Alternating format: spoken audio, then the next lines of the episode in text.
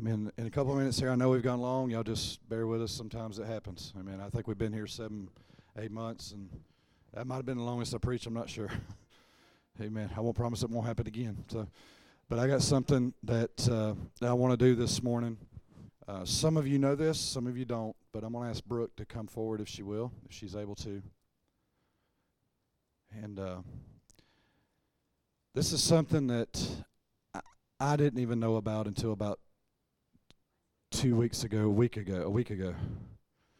Um, and um, I don't know, Brooke just kept it to herself for whatever reason. I don't know. But uh, Brooke's got a powerful testimony, and it ties in with what we've been talking about over the last couple of weeks. And so I asked her to share this with you this morning um, in order to build your faith and say, you know what? If if what this young lady says is true, this church ain't got no choice but to get on fire and start growing in Jesus' name. Amen.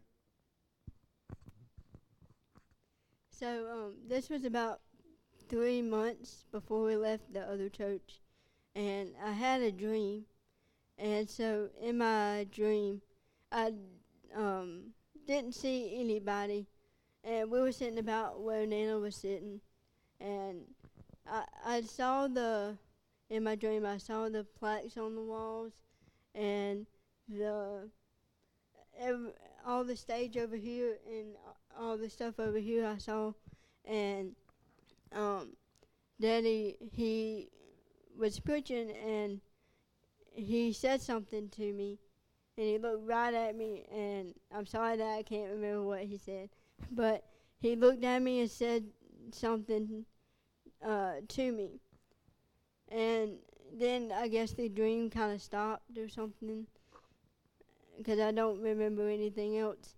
But last week we were scrolling through I was scrolling through Dad's messages to see when I first you here would be, and I saw his message titled "An Alabaster Box," and and it brought it back to my memory because that exact moment happened in my dream when I when we walked in here. We walked in here. We were sitting on that pew right in front of Nana. And Dad was preaching, and he looked at me, and he said exactly what he said in my dream. And I, I, when that happened, I didn't tell Mom and Daddy, and I felt bad that I didn't. But I'm sorry. But I told Mama that I guess that it wasn't meant for me to tell them, that it was meant to give me peace. It gave me reassurance that this is where we're supposed to be. And they're supposed to be the ones to trust. And God, it's pretty amazing how God chose me to give this to.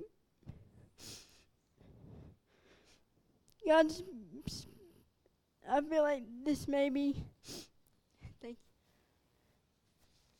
I feel like like this may be a way God speaks to me. I wanted to tell y'all this that we're meant to be here and this church is gonna grow and we're gonna get on fire for God. Each and every one of us.